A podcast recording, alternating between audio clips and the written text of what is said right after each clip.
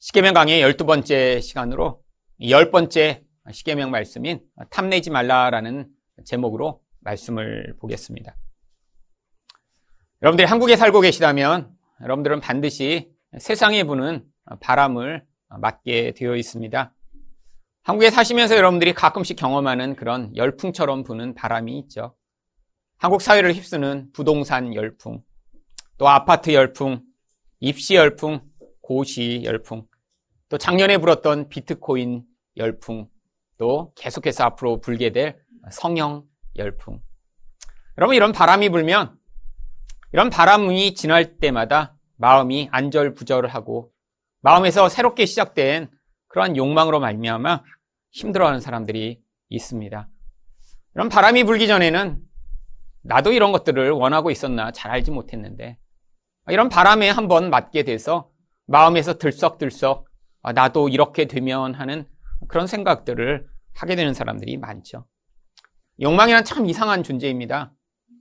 이렇게 감각이 자극되면 없었던 것 같은 그 욕망이 갑자기 자극돼 마음 안에서 그것들을 통제할 수 없고 끊임없이 자극하게 만드는 그런 욕망이요.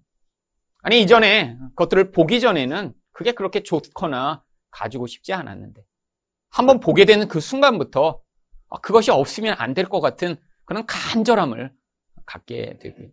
아, 그래서 그 마음 때문에 스스로 고민하고 또 계속해서 생각하게 되죠. 어떤 사람은 이런 감각적 자극이 아니라 생각만으로도 그런 자극을 받아 마음에서 그 욕망을 통제하지 못하게 되는 경우들이 많이 있습니다. 그런데 우리가 원하는 그 모든 것들을 우리는 다 가질 수 없죠. 아니, 원하는 그 모든 그런 모습으로 살 수도 없는 것이 우리의 모습입니다. 그래서 마음에 이렇게 욕망이 자극되면 어떻게 하나요? 내가 갖지 못한 것 때문에 힘들어하고 내가 되고 싶은 그 모습을 동경하며 어떤 사람은 끊임없이 백일몽을 꿀 때가 있죠. 아니, 성도들 가운데는 아, 그런 것들을 하나님이 이루어졌으면 좋겠다라는 그런 마음으로 간절히 기도할 때가 있습니다. 아니, 기도하다 보면, 아니, 나도 모르게 내 안에 감추어둔 그런 깊은 욕망이 마치 하나님이 뜨신 것처럼 마음 안에서 점점 점점 커지게 되면 기도하면 하나님이 아, 이걸 이루어 주시겠지라는 그 간절함과 그러한 확신을 가지게 되는 경우가 얼마나 많이 있나요? 여러분 하나님이 우리 욕망을 이루어 주시는 분이 아니기 때문에 이 욕망이 우리 안에서 이렇게 자극돼 하나님 뜻이라고 착각하게 되면 결국엔 하나님과의 관계조차 깨어지게 됩니다. 여러분 인간은 끊임없이 자기 자신을 이런 어떤 자리, 어떤 모습으로 만들기를 열망합니다. 아니, 그게 자신의 그런 은밀한 욕망이라는 것조차 알지 못하죠. 여러분, 그런데 인간은 왜 이 욕망에서 자유를 수가 없나요? 이 욕망은 맨 처음엔 아주 생존에 꼭 필요한 욕구로부터 시작되기 때문이죠. 여러분, 인간인데 이런 욕구 자체를 다 없는 존재로 살아갈 수 있나요? 아닙니다. 여러분, 생존에 필요한 모든 것들을 우리는 꼭 필요하죠. 그럼 밥 먹고 싶은 욕구가 없으면 어떻게 되겠어요? 여러분, 이건 지금 세상을 떠날 준비를 하고 있는 거죠. 아니, 잠을 자고 싶은 욕구가 없다. 아, 이것도 문제가 되겠죠. 여러분, 근데 항상 문제는 언제부터 시작하나요? 이게 생존의 수준이 아니라 인간은 생존에 꼭 필요한 것들이 갖추어졌는데 그 이상의 것들을 열망하는 욕망으로 변질되기 때문입니다. 여러분은 그래서 여러분도 다 고민하고 있는 것 아니에요? 여러분, 밥 먹고 싶은 욕구에서 시작된 그 욕구가 늘 우리를 힘들게 합니다. 더 먹고 싶으니까요. 아니, 그냥 더 먹고 싶은가요? 맛있는 것을 더 먹고 싶고, 달콤한 것을 먹고 싶고, 기름진 것을 먹고 싶으니까. 여러분, 단순히 내게 꼭 필요한 것만 먹었으면 이렇게 1년 내내 다이어트를 고민해야 되는 그런 우리 삶이 벌어지지 않겠죠. 그런데 우리 욕구를 사실은 절제하지 못하기 때문에 우리는 1년 내내 다이어트를 고민합니다. 아니, 잠시 성공하죠. 아, 그리고 두 배로 찐 다음에, 아, 그 다음에 새로운 방법이 없나를 또 찾아 헤매는 우리 모습. 여러분, 물론 이 육체적인 거는 가끔씩 성공하는 사람들이 있습니다. 아니, 몸무게가 막 100kg까지 나갔다가, 아, 60kg를 이렇게 뺀 사람들, 그럼 꼭 어떻게 하고 싶어요? 자랑하고 싶죠. 그래서 100kg 때 그 모습을 사진으로 사람들에게 보여주며 내가 이렇게 옛날에 바지를 입었더니 아 여기 사람 하나만큼 뺐다고 꼭 그런 사진을 같이 올리면 사람들이 어떻게 합니까? 어, 인간 승리라고 대단하다고 여러분, 하지만 여러분 한두 사람이 이렇게 육체적 욕망을 절제해 어떤 성공을 이루었다라고 하지만 그거는 육체적인 수준입니다. 세상에는 육체적인 것을 또 다른 목적을 위해 또 다른 욕망을 위해 절제하는 그런 절제력을 발휘하는 사람들이 있죠. 여러분, 그렇게 육체적인 것들을 벗어났는데 그러면 그 사람이 모든 욕망에서 자유롭게 됐나요? 아니에요. 왜 그렇게 살을 뺀 걸 꼭 SNS에 올려야 되죠? 왜 꼭 책을 써야 되죠? 왜 사람들에게 알리고 싶죠? 왜 꼭 사진을 찍나요? 그 다른 욕망을 만족시키고 싶어서요. 인정받고 싶은 욕망이요. 사람들에게 나 자신을 증명하고 싶은 욕망이에요. 여러분, 이런 육체적 욕망보다 더 깊은 사랑받고 싶은 욕망, 명예를 얻고 싶은 욕망, 남을 통제하고 싶은 욕망, 권력을 얻고 싶은 욕망, 안정에 대한 욕망은 사실 인간이 통제할 수 있는 수준을 벗어납니다. 여러분, 그래서 이 모든 우리 안에 깊은 욕망이 결국 우리 삶에 끊임없이 문제를 만들어내죠. 여러분, 사실 모든 사람은 나 자신에 대한 통제욕을 사실 온전하게 이루는 사람이 없습니다. 여러분 인생 가운데 노력해 보셨잖아요. 물론 여기 가운데는 그 노력을 아주 일찌감치 포기한 분들도 많이 있습니다. 초등학교 때, 아, 내가 이렇게 하고 싶다고 했지만, 아, 그것도 상황과 모든 성격과 또 환경이 받쳐줘야 계속 하면서 자신에 대한 그런 어떤 확신을 가지게 돼야 그 노력도 또 열심히 할 수 있습니다.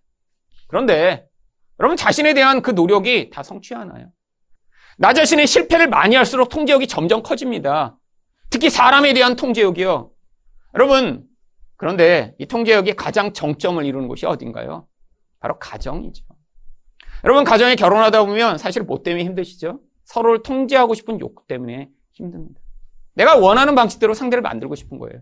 근데 주로 얘기를 들어보면 남자보다 여자의 통제욕이 가정에서 더 강렬하게 드러나는 경우가 많습니다. 남편을 자꾸자꾸 바꾸고 싶은 거예요. 근데 자신이 완벽한가요? 자신은 정말 모든 스케줄을 완벽하게 살고 있으며 완전하게 충만한 삶을 살고 있나요? 근데 그렇지 못하니까 자꾸 남편을 찔러서 남편이라도 온전하게 만들고 싶은 거죠. 바보 온달을 자기가 이렇게 찌르고 잔소리하면 온달 장군 만들 수 있다고 생각하는 이 통제욕의 무서운 욕구요. 여러분, 그래서 남편이 쇼파에 등을 기댈 때마다 가서 잔소리하고 가만히 있으려고 그러면 자꾸 찌르고 누워있지 못하게 만들고 여러분 그렇게 해서 열심히 자극하면 멋진 사람이 되나요? 여러분 근데 결혼해서 이거 잘 안 된다는 거 깨닫게 됩니다. 여러분 그러면 그 통제욕을 어디로 발산하기 시작하나요? 이제 자녀에게 발산하죠. 내가 원하는 스케줄과 원하는 계획에 따라 자녀를 이런 이런 모습으로 만들어가고자 하는 그 무서운 부모들의 욕망이요. 여러분, 결국 그 결과가 어떻게 나타나나요? 관계를 깨뜨립니다. 아, 물론 착한 그런 아이들 가운데는 초기에 부모의 말을 잘 듣는 것처럼 반응하는 아이들 있죠. 여러분, 그런데 아직도 다른 사람을 통제하고 싶은 이 욕구에서 벗어나지 못하는 사람들 많이 있습니다. 결과가 어떻게 나타나나요? 결국 모든 관계가 깨어지게 됩니다. 여러분, 결혼에서도 자기 자녀의 인생 가운데 그렇게 통제로 조절하려고 하는 부모들 아주 많이 만납니다. 끊임없이 자녀의 인생 가운데 마치 자기가 하나님인 것처럼 그 자녀의 인생이 그렇게 내가 원하는 대로 그 자녀를 통제하고 억압해서 자기가 원하는 어떤 모습을 만들어내려고 하는 것이죠. 여러분, 이게 결국 관계를 깨뜨립니다. 여러분, 사람들은 내가 원하는 더 행복을 만들어내고자 그 욕망을 발휘하는데 욕망이 우리에게 행복을 가져오는 게 아니라 더 깊은 갈망과 더 깊은 고통을 만들어내는 것이죠. 여러분, 열망이 클수록 고통이 그래서 커지게 되어 있습니다. 여러분, 통제욕만이 그런가요? 자기가 원하는 어떤 종류의 명예와 지위를 얻기 위해 몸부림치는 인생을 살았다고 생각해 보세요. 여러분, 그래서 자기가 원하는 그 지위에 올라갔어요. 그 과정에서 무슨 일이 벌어졌을까요? 여러분, 세상의 모든 일은 엄청난 경쟁 가운데 존재합니다. 아니, 남이 얻지 못하는 그런 지위와 능력을 얻게 됐다면 그 과정에서 무슨 일이 벌어졌을까요? 아마 주변에 있는 수없이 많은 사람들을 경쟁 상대로 싸워야 됐을 것이고요. 인생 가운데 더 중요한 일들에 시간과 기회를 쓰지 못했겠죠. 자기가 원하는 그 목적을 이루고자 몸부림치며 살다가 아니 내 주변에서 나의 사랑과 도움이 필요한 가족과 가까운 사람들에게 관심을 기울이지 못했겠죠. 여러분 그래서 성공한 자리에 섰다라고 하는 사람들이 가정이 다 깨어지는 경우들을 우리 주변에서 보지 않으세요? 너무 불쌍한 인생이죠. 행복을 얻기 위해 몸부림쳤는데 여러분 그게 나 혼자 얻어낸 행복이라면 무슨 소용이 있겠어요? 행복이란 건 결국 같이 있어야 행복한 것입니다. 여러분 무엇이가 너무 좋은 일이 생겼는데 아무한테도 얘기할 수 없는 좋은 일이라면 여러분 그러면 그게 무슨 행복이겠어요? 여러분 만약에 여러분이 정말 골프를 좋아하시는데 근데 마침 주일날 오전에 예배 시간에 몰래 가서 골프를 쳤는데 홀이론을 했어요. 그럼 이건 지옥입니다. 여러분 와서 누구한테 얘기하겠어요? 아, 나 주일날 오전에 그때 예배를 갈까, 골프장을 갈까 그러다가 골프장에 갔는데 그냥 쳤는데 홀인원이야. 여러분, 그건 아무한테도 나누지 못하는 홀인원. 이건 소용없어요. 근데 여러분이 정말 인생에서 너무 행복한 일이 있으면 여러분 그게 언제 더 기뻐지나요? 나누었는데 같이 행복할 때. 그래서 그 행복을 같이 나누어주고 그 기쁨을 공감받을 수 있을 때 그게 행복한 거죠. 여러분, 그래서 인생에서 이 욕망으로 말미암아 우리가 무엇인가를 추구하면 그게 우리에게 행복을 가져오는 게 아니라 관계를 깨어지게 만들어 결국 우리를 더 깊은 고통으로 만들어냅니다. 여러분, 기독교만 그래서 이 욕망이 문제가 된다고 이야기를 하나요? 아닙니다. 여러분, 타 종교도 이미 인간이 고통하는 이유에 대해 아주 비슷한 해결책을 내놓고 있죠. 여러분, 불교도 인생 자체가 고통이라고 이야기를 합니다. 그래서 불교에서는 뭐라고 얘기하나요? 인생을 고해라고 이야기를 하죠. 고통의 바다라는 거예요. 아니, 왜 하필 바다라고 할까요? 인생을 통제하지 못하니까요. 여러분, 인생이란 것 자체가 내 마음대로 다 흘러갈 수 있나요? 내가 계획하는 대로 되나요? 여러분, 사람도 환경도 원하는 대로 되지가 않습니다. 근데 그게 자꾸 나에게 고통으로 몰려와요. 그래서 그 넓고 힘든 바다 가운데 떠 있는 배처럼 인생 자체가 고통의 바다라고 생각하는 것이죠. 여러분, 근데 불교에서는 그 고통을 야기하는 원인을 뭐라고 얘기하나요? 인간의 욕망이라고 얘기합니다. 그래서 그 욕망이 108 번뇌를 만든다라고 얘기를 하는 거예요. 욕망이 만들어내는 그 번뇌가 얼마나 종류가 많은지 108가지로 다 분류를 한 거예요. 이런 욕망 때문에 이런 고통이 생기고, 이런 욕망 때문에 이런 어려움이 생긴다라고. 여러분, 그런데 불교에서는 그 고난을 벗어나기 위해 그래서 해결책을 뭐로 제시하나요?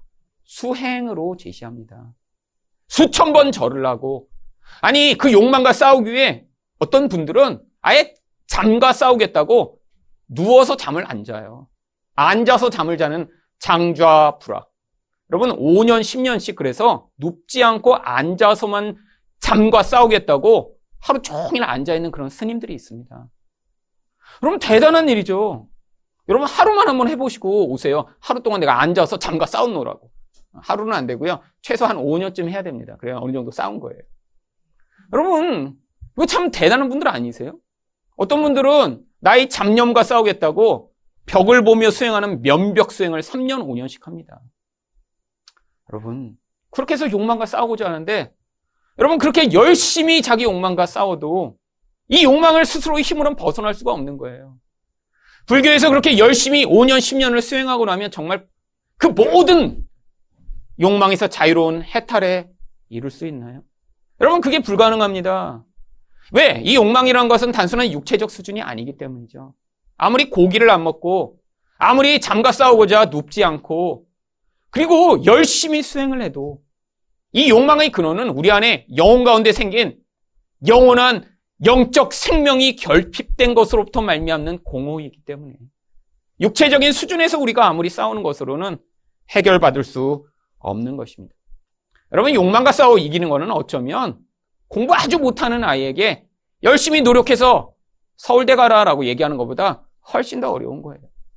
여러분, 아니 몸치라 운동을 하나도 못하는 사람에게 열심히 노력해서 국가대표 되려고 하는 게 오히려 더 가능성이 있을지도 모릅니다.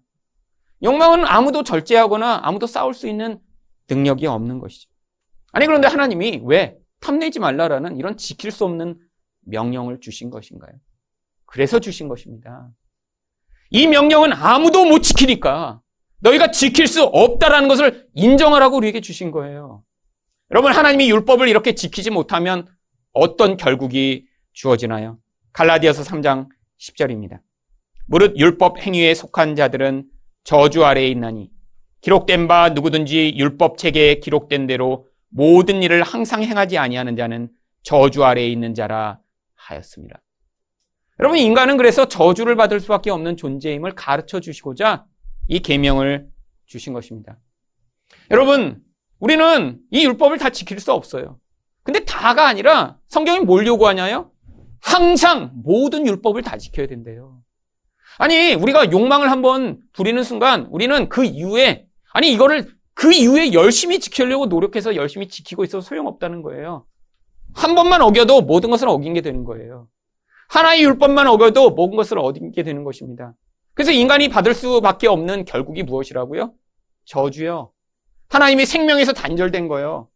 그래서 끊임없는 이 죄가 가져오는 공허 가운데 벗어날 수 없는 그게 인간에게 주어진 운명이라는 것이죠. 여러분 그런데 이 마지막 나오는 탐내지 말라라는 이 욕망을 절제하라는 이 말씀은 모든 십계명의 마침표와 같은 것입니다. 여러분 욕망이 없다면 다른 십계명 말씀이 사실 필요 없게 돼요. 왜 인간이 우상 숭배하나요? 욕망 때문이죠. 왜 인간이 하나님의 이름을 함부로 부르나요? 욕망 때문이죠. 왜 인간이 우상의 형상을 만드나요? 욕망 때문이죠. 왜 하나님이 쉬라고 하신 그 안식일을 끊임없이 일하는 사람들이 생기나요? 욕망 때문이죠. 왜 부모를 공경하지 못하고, 왜 살인을 하고, 왜 도덕질을 하고, 왜 거짓 증거를 하나요? 욕망 때문이죠. 여러분, 욕망 때문에 모든 이런 하나님의 뜻을 어, 지킬 수 없는 것입니다. 내가 생각하고 내가 얻기 원하는 그 간절한 무엇 때문에 사람들은 끊임없이 하나님의 뜻이 아니라 내 뜻을 살아가고자 하는 것이죠. 여러분, 결국 이 인간 안에 시작된 이 무서운 탐냄이 결국 인간을 이 무서운 저주받은 인생을 살 수밖에 없도록 만든 것입니다. 여러분, 아담과 하와가 선악과를 따먹은 이유도 그래서 이 탐심에서 시작된 것입니다. 창세기 3장 6절 상반절을 보시면 여자가 그 나무를 본즉 먹음직도 하고 보암직도 하고 지혜롭게 할 만큼 탐스럽기도 한 나무인지라. 여러분, 아직 선악과를 따먹지 않았는데 이미 마음에 탐스럽다라고 하는 욕망이 들어왔어요. 이 탐스럽다라고 하는 욕망이 탐내지 말라라고 하는 똑같은 하마드라는 히브리어를 사용합니다. 여러분, 아직 먹기 전에 이미 죄가 시작된 거예요. 언제부터요? 마귀의 말을 들어. 하나님이 진리의 말씀이 아니라 마귀가 네가 먹으면 하나님처럼 될 수 있다라고 하는 그 이야기를 듣는 순간에 이 하와의 마음에 탐욕이 들어와. 그게 죄라고 하는 죄악된 행동으로 나타난 것이죠. 이런 마음에 있는 탐심이 무엇을 만드나요? 죄악된 행위로 나타납니다. 여러분, 이 마음에 시작된 이 무서운 탐욕을 인간은 통제할 수 있는 능력이 없기 때문에 반드시 탐욕이 들어오면 행위로 나타나게 되어 있어요. 그래서 창세기 3장 6절 하반절에 어떤 행위를 하나요? 여자가 그 열매를 따먹고 자기와 함께 있는 남편에게도 주매 그도 먹은지라.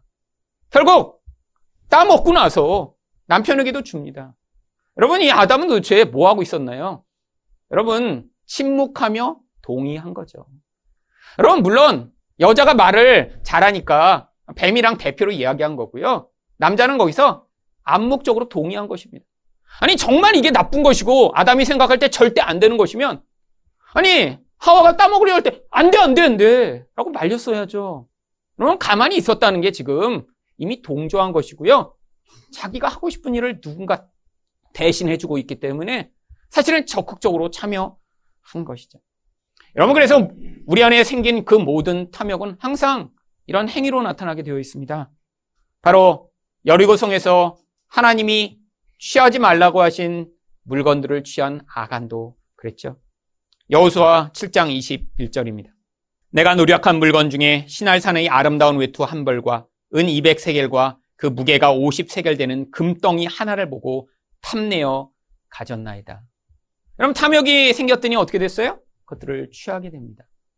탐내어 가지다라고 하는 이 표현이 바로 하와가 그것을 욕망하여 취하여 먹었다라고 하는 것과 똑같은 단어예요. 결국 인간은 내적으로 탐심으로 말미암아 죄악된 행위를 할 수밖에 없는 것이죠. 여러분 그런데 하나님이 이런 탐욕에 대해서 구체적 대상을 말씀하셨습니다. 오늘 본문 17절 말씀을 보시면 그냥 탐내지 말라라고 하신 게 아니에요. 내 이웃의 집을 탐내지 말라. 내 이웃의 아내나 그의 남종이나 그의 여종이나 그의 소나 그의 낙이나 무릇 내 이웃의 소유를 탐내지 말라. 여러분 대상이 명확합니다. 이웃의 것을 탐내지 말래요. 아니 왜 이렇게 이웃의 것을 탐내지 말라라고 하신 것일까요? 여러분 이 죄악의 속성이 하나님처럼 되려고 하기 때문이죠. 여러분 마귀가 이 아담과 하와를 어떻게 꼬셨나요? 창세기 3장 5절입니다. 너희가 그것을 먹는 날에는 너희 눈이 밝아져 하나님과 같이 되어 선악을 알 줄 하나님이 아심입니다. 여러분 하나님처럼 될 수 있다고 보셨어요. 여러분 우리가 그래서 모든 행하는 그 선택 가운데 내가 하나님처럼 되고 싶은 그 욕구에서 우리는 자유로울 수가 없는 것입니다. 근데 어떻게 하나님처럼 될 수 있나요? 우리가 하나님처럼 된다고 전능하거나 전제할 수 없습니다. 그래서 우리는 평가의 대상이 필요한 거예요. 바로 이웃이라는 평가의 대상. 내가 이웃보다 나은 존재, 멋진 존재가 돼서 그것으로 내가 괜찮다라고 하는 그 인정과 사랑을 받고 싶은 것이죠. 여러분, 그래서 우리 안에 있는 이 죄악은 항상 우리를 남과 비교하여 내가 그 다른 존재보다 나은 존재로 만들고자 하는 욕구로 시작된 것입니다. 여러분, 결국 사회적으로 나 자신의 모습을 평가할 그 기준이 늘 필요한 거예요. 그래서 이런 욕망을 사회적 관계 안에서의 욕망이라고 부릅니다. 여러분, 우리가 무인도에 혼자 살면 이 수없이 많이 시달리는 이 욕망에서 아마 많이 자유롭게 될 거예요. 아마 거기서는 하루 세 끼 밥만 먹어도 굉장히 감사하겠죠. 아니, 욕구가 만족됐으니까요. 아니, 무인도에서 혼자 살면, 아니, 뜨거운 햇볕에 힘들고, 추위에 힘들다가 오두막 하나만 마련해도 아주 되게 감사하겠죠. 여러분, 그런데 다른 사람과 살다 보니까 우리에게 채워지는 그 욕구로 우리가 만족을 못 합니다. 여러분, 하루 세 끼 그냥 밥만 먹었더니 너무 감사하세요? 아니에요. 좀 더 수준 있고, 아니, 남들이 이야기할 때 맛집이다라고 하는 아, 그곳에서 뭔가 먹어야, 아, 되죠. 아니, 특별히 미슐랭에서 이렇게 별표 받은 데서 뭔가 먹으면 내 존재가 아, 이렇게 의미 있는 것 같아요. 여러분, 먹어도 똑같습니다. 아무리 미슐랭 100개 받은 그런데 가서 먹어도 그 다음날 또 배고파요. 그게 인생인데, 아니, 그걸로 자기의 존재를 증명하고 싶은 거죠. 특별히 예약이 아주 어려운 곳에 여러 차례 전화해갖고 예약을 한 다음에 아, 그래서 가서 특별한 대접을 받을 때의 그 기쁨. 마치 자신의 존재가 특별해진 것 같이 느낌으로 기쁜 거죠. 아니, 정말 집의 필요가 무엇인가요? 아니, 집의 요 필요가 있습니다. 우리는 다 집이 필요해요. 나의 사생활이 보호되고 추위와 더위로부터 보호할 수 있는 그런 집. 그런데 그 집에 다른 사람과의 비교라는 비교가 붙으면서 아니 어떤 집이 똑같은 환경인데 어떤 집은 엄청난 비싼 가격에 거래되고 똑같은 환경에서도 어떤 집은 그렇지 못한 현상이 벌어지죠. 여러분 차라고 하는 것도 그 차의 필요가 있어서 만들어진 것입니다. 차의 1차적인 필요는 무엇인가요? 먼 거리를 이동하는 것이죠. 여러분 근데 거기다가 사람들이 또 무엇을 붙입니까? 다른 사람과의 비교해서 얼마나 좋은 것인가? 그것으로 자기 지위와 자기 능력을 과시하고자 하면서 이 차라는 도구가 사람과 사람 사이를 비교하는 도구가 되어버렸죠. 사람들이 그래서 차를 살 때 뭘 고민하나요? 늘 이게 얼마나 더 멋져 보일까? 다른 사람들이 내가 이 수준과 이 나이에 이런 차를 몰면 어떻게 생각할까? 나의 필요와 그것에 대한 그 욕구를 넘어 욕망이 개입되면서 복잡해지기 시작하는 것입니다. 여러분, 이게 바로 인생입니다. 여러분, 그래서 우리는 이것과 어떻게 싸울 수 있나요? 여러분, 싸울 수 없습니다. 실패할 수밖에 없는 게 우리 인생이죠. 여러분, 태어나면서부터 여태까지 여러분들이 나이가 드신 만큼 아마 싸워 보셨을 거예요. 고민도 많이 해보셨겠죠. 그 욕망 때문에 말미암는 결과로 고통도 당해보셨겠죠. 아니, 젊은 사람들은, 아 그게 그렇게 힘들겠어? 여러분, 아직 경험 못 해봐서 그래요. 아니, 결혼하기 전에는 아이들을 이렇게 키우는 부모 보면 어, 저 부모들 저렇게 그냥 애 때문에 저렇게 아, 고민하고 아니 애 때문에 저렇게 사는데 아 그걸 그렇게 어려울까? 애 낳아봐야 합니다. 낳아봐야. 아니 나이 드신 분들 맨날 건강 얘기만 하고 그냥 막 계속 이거 먹어라 저거 먹어라 하시는 얘기 들으면서 아 나이가 들어서 그렇게 정말 건강 장사가 되셨나? 건강식품 장사나 하시지 왜 이렇게 그냥 하루 종일 나눔이 다 건강식품 얘기야? 이렇게 생각하는데 나이가 들어봐야 돼요. 나이가 들어봐야 돼. 안 아픈 데가 없어요. 나이가 들면. 그러니까 자꾸 고민하게 됩니다. 늘 삶에서 불편하니까요. 여러분, 인생에서 이 욕망과 싸우는 게 이렇게 쉽지가 않은 거예요. 여러분, 성경이 그래서 그거에 대해 뭐라고 이야기합니까? 예리미야 13장 23절입니다. 구스인이 그의 피부를 표범이 그의 반점을 변하게 할 수 있느냐? 할 수 있을진데 악에 익숙한 너희도 선을 행할 수 있으리라. 여러분 구스인은 아프리카 사람들입니다. 토인 흑인들이에요. 여러분 흑인이 겉에만 이렇게 랩핑한 것처럼 피부가 까만가요? 그 랩핑을 벗겨내면 속에는 하, 흰살이 나와요? 아니에요. 멜레닌 속소가 아주 깊이 박혀 있습니다. 껍데기를 다 벗겨도 여전히 검어요. 그럼 표범이 자기 겉에다가 이렇게 얼룩덜룩 무슨 물감을 칠해놨나요? 그거 한꺼풀 벗기면 속에는 하얀 피부가 나올까요? 아니에요. 속에까지 다 검은 반점이 붙어 있습니다. 아니, 인간이라는 존재가 그렇다라는 거예요. 조금 선한 일을 해보려고 해도 우리 안에 있는 이 욕망이 우리 안에서 이 악을 행하는 것을 멈출 수 없게 만든다는 것이죠. 여러분, 그래서 우리 인생 가운데 이 비교의식에서 우리가 자유로울 수가 없습니다. 물론 어떤 사람은 다른 사람보다 더 많은 비교의식으로 더 고통하는 사람이 있죠. 무엇을 보여주는 것인가요? 영혼이 그만큼 공허하다라고 하는 것입니다. 영적으로 공허할수록 남과 비교하고자 하는 열망이 더 커지게 되어 있습니다. 나 자신을 자꾸 증명하고 싶은 거예요. 하나님처럼 살고 싶은 것이죠. 여러분, 근데 우리가 모든 영역을 남과 다 비교할 수 있나요? 아니에요. 이 비교의식이 커질수록 우리는 비교의식의 대상과 그 기준을 굉장히 어떤 것으로 한정하기 시작합니다. 여러 가지를 비교하면 헷갈려요. 힘들어요. 그러니까 내가 그래도 무엇인가 자신이 있는 거, 내게 중요하다고 생각하는 그것을 가지고 그때부터 비교하기 시작하죠. 여러분, 얼마나 하나님을 사랑하는가, 아, 이걸로 비교하는 건 쉽지 않습니다. 내 인격이 얼마나 고매한가? 이런 것도 비교하기가 쉽지 않아요. 그래서 사람들이 비교의식의 근거로 삼고 있는 건 늘 가치평가가 명확한 거예요. 얼굴 크기가 얼마나냐? 아니, 얼굴에 늘 관심이 있는 사람. 그래서 자기 얼굴이 작다고 늘 어려서부터 칭찬을 받았어요. 그래서 그걸로 뭔가 승부를 보고자 하는 사람은 가치평가가 명, 명확해요. 딱 보면 큰지 작은지 얼굴은 보이잖아요. 여러분, 그래서 사람들이 점점 눈에 보이는 무엇인가로 가치평가의 기준을 삼고 그것으로 비교를 시작합니다. 여러분, 세상에서 그래서 그런 비교의 도구들이 아주 많이 존재하죠. 얼마나 많은 부여를 가지고 있는가. 얼마나 얼굴이 예쁜가. 얼마나 좋은 차를 타는가. 얼마나 좋은 학교를 나왔는가. 자기가 생각할 때 중요하다고 생각하는 걸 가지고 끊임없이 자기 자신의 줄을 세웁니다. 뭐 하고 싶은 거예요? 남보다 나은 존재로 인정받고 싶은 것이죠. 여러분, 그래서 이런 비교의식의 결과로 우월감을 가지게 되면 어떤가요? 이 우월감이 커지면 결국 관계가 반드시 깨어지게 되어 있습니다. 왜요? 이 우월감이 많은 사람은 인간을 평가하는 많은 도구 가운데 자기가 생각할 때 중요하다고 생각하는 그 한 가지를 가지고 다른 사람을 평가해요. 아니, 어떻게 인간이라는 존재가 무엇 하나로 평가받을 수 있는 존재인가요? 여러분, 인간은 그렇지 않습니다. 인간의 가치가 어떤 한 가지 조건에 달려 있나요? 아니, 인간의 가치가 어떤 키 하나에 달려 있어요? 인간의 가치가 얼굴 크기에 달려 있나요? 아니에요. 인간은 겉으로 가지는 그것보다 훨씬 고귀하고 훨씬 하나님의 형상으로 만들어진 어떤 가치들을 가진 존재예요. 물론 타락했지만요. 근데 사람들은 자기가 가진 한 가지 평가를 가지고 남을 평가해 자기가 중요하다는 것을 가지고 그 사람이 그것들을 갖지 못했으면 과감하게 멸시하며 그 사람을 비하하기 시작합니다. 여러분, 이 죄성이란 게 얼마나 깊은지 아이 때부터 무엇인가 눈에 볼 때 현저하게 무엇인가를 적게 가지고 있으면 당장의 것들을 지적하고 언급하기 시작하죠.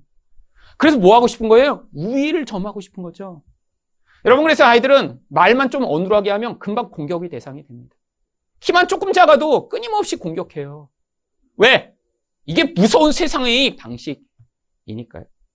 여러분, 사람과의 관계만 깨지나요? 하나님을 향해서도 자기가 열망하는 그런 그 우월감을 유지하기 위해 끊임없이 무엇인가를 요구하는데 하나님이 인간의 이 우월감을 채워주시기에 개입하시는 경우는 없습니다. 그러니까 하나님과의 관계도 끊임없이 깨어져요. 내가 원하는 그 수준으로 하나님이 나의 인생을 계속해서 힘을 주시고 인도해 주시지 않으니까요. 그런데 이 우월감이 심해지면 점점 어떻게 되나요? 남과 나를 분리하기 시작해요. 나 자신은 굉장히 괜찮은 존재로 특별한 존재로 만들어 다른 사람과는 다른 존재처럼 만들고 싶은 거죠. 여러분 성경의 그런 대표적인 모습이 바로 바리새인의 모습 가운데 등장합니다. 누가복음 18장 11절 말씀입니다. 바리새인은 서서 따로 기도하여 이르되 하나님이여 나는 다른 사람들 곧 토색 불의 간음을 하는 자들과 같지 아니하고 이 세리와도 같지 아니함을 감사하나이다. 여러분 왜 이 세리랑 자신을 자꾸 구분하죠? 자기 존재가 그렇게 특별해지고 싶으니까요.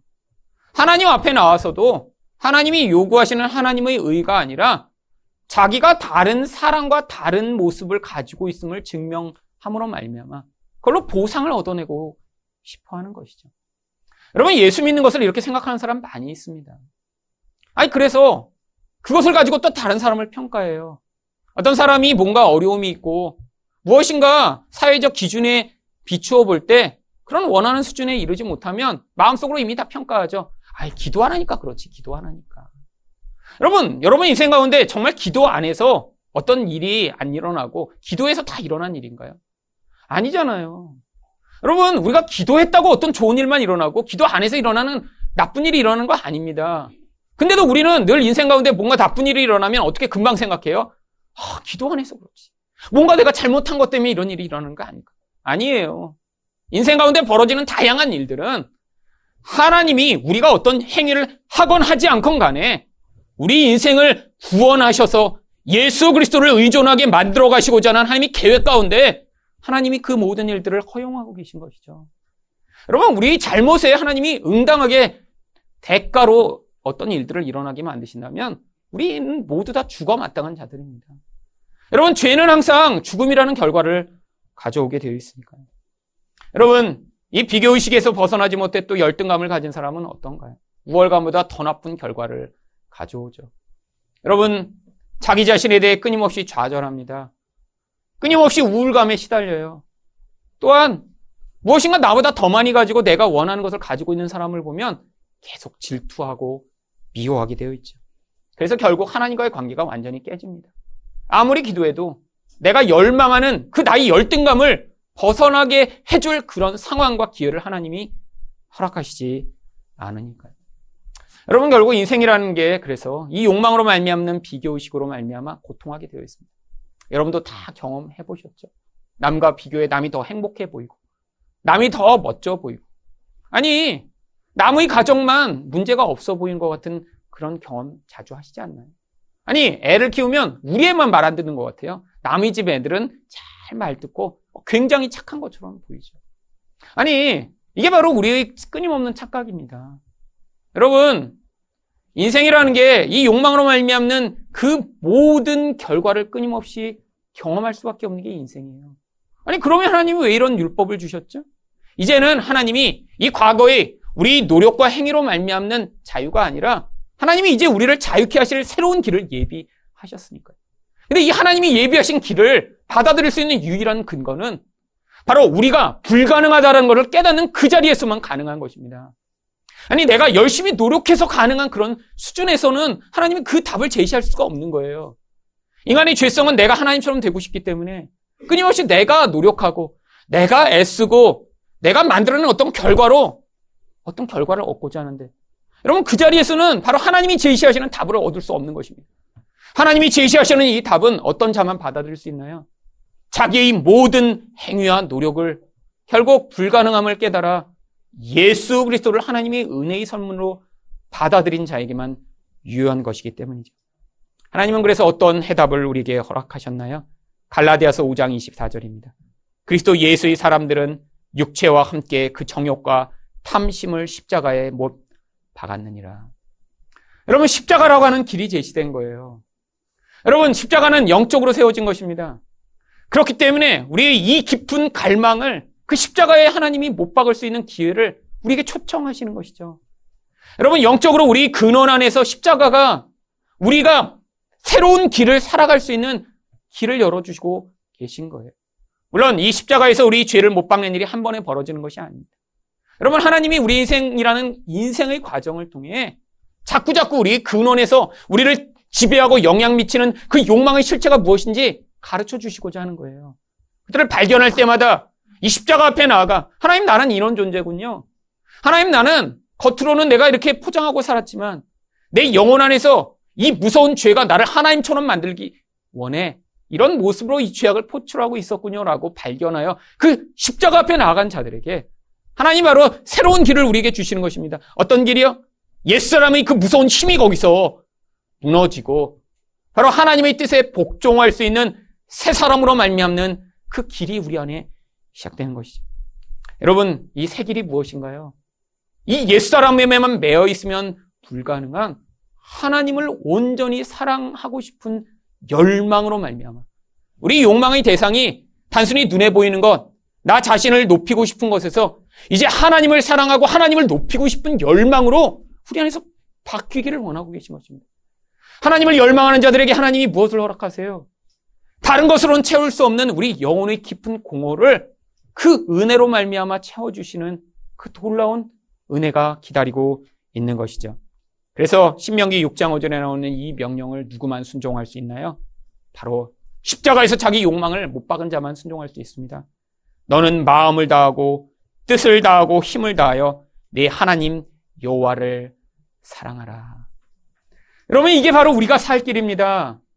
하나님을 사랑하는 대신에 다른 것을 사랑하면 그 대상이 우리를 파괴하고 우리를 더 깊이 공허하게 만들고 목마른 자들이 그 목마름을 해결하고자 소금물을 아름물이 마셔도 해결을 받을 수 없는 것처럼 우리는 그 깊은 갈망에서 벗어날 수 없는데 하나님을 사랑하는 자만 그래서 그 하나님이 주시는 은혜 안에 머무는 자만 그 저주에서 해방받아 하나님의 영적 생명을 맛본 자만 바로 그 상로롱으로 말미암는 이 욕망에서의 자유의 길을 걸어갈 수 있는 것이죠. 여러분 그런데 이 인생이란 걸 하나님이 허락하셨나요? 바로 우리 안에 있는 이 옛사람과 이 새 사람의 갈등을 우리 인생을 통해 경험하며 아 하나님의 은혜가 아니었으면 나는 죽을 수밖에 없는 자구나. 내 본질 안에서 나는 이 욕망에서 스스로 자유할 수 없는 자구나. 이 욕망이 결국 나를 고통하게 만들고 나와 관계된 모든 사람들을 고통하게 만드는 거라는 사실을 인정함으로 말미암아 하나님의 은혜가 얼마나 큰지 그 은혜 중심으로 살아가는 자 예수의 인도하심에 복종하는 자가 될 수 있도록 만드시고자 우리 안에 이 갈등과 고민의 과정들을 계속 허락하시는 것입니다. 그래서 우리 안에 어떤 싸움이 존재하나요? 에베소 4장 22절부터 24절입니다. 너희는 유혹의 욕심을 따라 썩어져가는 구습을 따르는 옛사람을 벗어버리고 여러분 우리에게 익숙한 이 옛사람을 어떻게 벗어버릴 수 있나요? 이게 우리에게 너무나 고통을 줘야지 벗어버리죠. 여러분 여러분 신발 언제 바꾸세요? 물론 요즘은 사람들이 더 예쁜 신발이 나오면 바꾸죠. 근데 옛날에 이렇게 신발이 귀할 때는 언제 바꿨어요? 너무 신발이 고통스러울 때 그때 바꿨습니다. 저도 제가 중학교 1학년 들어갔을 때 아, 졸업 선물로 저희 할머니가 나이키 신발 사주셨거든요. 너무너무 그 신발 아까워서 발이 그때 막 크고 있는데 나중에 발이 이렇게 찌부가 되고 신은 발을 심을 때마다 피가 날 때까지 신었어요. 근데 나중에는 발가락이 더 이상 안 들어가고 꼭 껴져갖고 그래갖고 그때 그 신발을 바꾸었습니다. 너무 고통스러워서. 왜? 그 신발 더 이상 나이키 살 수 없으니까. 그래서 나이키 다음에 캥거루 신었습니다. 어쩔 수 없이. 여러분, 고통스러워요, 바꾸죠. 여러분, 우리 인생도 마찬가지예요. 우리 인생이 어때요? 유혹의 욕심을 따라 썩어져가는 구습을 따르고 살고 있어요. 근데 언제 이것을 벗어버리려고 하는 우리 그런 자발적 복종의 태도가 나오나요? 이게 만들어내는 고통을 인생 가운데 경험해야 돼요. 근데 어떤 사람들은 아직 이걸 경험하지 못하는 사람도 있습니다. 여전히 욕망 가운데 매여 자기 욕구를 추구하며 언젠가 이게 나에게 보상을 주겠지. 여러분, 그래서 하나님이 인생을 우리에게 주신 거예요. 1, 2년에 해결되는 거 아닙니다. 여러분, 자녀에 대해 이렇게 잘못된 욕망과 통제로 그 자녀를 통제하면 그게 1, 2년의 결과가 나타나나요? 아니에요. 10년, 20년, 30년 후에 결과가 나타납니다. 죄악이 무서운 강력한 영향력으로 미칠수록 그 악한 결과가 더 늦게 나타나게 되죠. 늦게 나타나면 그 고통도 더 크게 돼 있어요. 여러분 일찍 깨닫는 게 좋습니다. 그래서 여러분의 자녀가 다섯 살 때부터 벌써 부모를 거역하며 반역을 꾀한다. 여러분 이게 차라리 축복이에요. 여러분 그 자녀가 여러분 사춘기 때 그렇게 되면 그래도 충격이 너무너무 큽니다. 여러분 근데 서른 살까지 반역을 안 해요? 여러분 이거는 정말 심각한 것입니다. 왜 그 부모가 그때까지 하나님인 것처럼 살았는데 자녀가 너무 착해서 반역을 안 했어요. 차라리 그래서 일찍 반역한 자녀를 가지고 계신 부모님 이 시간에 찬양을 하셔야 됩니다. 아 하나님 나 이 하나님 노릇 이거 이렇게 얼마나 악한 것인지 일찍 깨닫게 하셨군요. 근데 여러분 자녀가 여태까지 반역을 안 하셨어요? 자녀가 마흔인데도 아버지가 야 그럼 네 아버님 이런 자녀를 가지고 계세요? 아, 이건 심각한 것입니다 지금 여러분 그러니까 이게 얼마나 고통스러운지 깨달은 자들이 어떻게 돼요? 그때 하나님을 찾는 거예요. 그럼 무슨 일이 벌어집니까? 오직 너희의 심령이 새롭게 돼요. 이제 새 것을 받아들일 수 있는 마음을 가지게 되는 거예요. 아, 내가 옛날 이 모습으로 안 되겠구나. 하나님 내게 새 마음이 필요합니다. 새 은혜가 필요합니다. 새 다스리심이 필요합니다. 하나님 나를 다스려 주시고 새로운 자리에 서게 해주세요라고. 나의 옛날의 삶이 나에게 가져오는 고통의 끝에 새 마음을 간구하게 되는 것이죠. 그때 어떤 결과가 주어지나요? 하나님을 따라 의와 진리의 거룩함으로 지으심을 받은 새 사람을 입으라. 여러분, 그때 하나님이 우리에게 하나님의 성품을 가진 모습을 더입혀 주시는 것입니다. 여러분, 노력해서 얻는 게 아니에요. 어떻게 노력한다고 의로운 자가 되겠어요?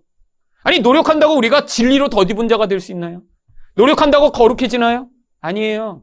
그런데 우리 안에서 이렇게 옛사람이 만들어내는 그 유혹의 욕심을 따라 끊임없이 고통하며 그 결과가 얼마나 파괴적인가를 인정하는 자들만. 하나님 내게 새 마음이 필요합니다. 새 은혜가 필요합니다.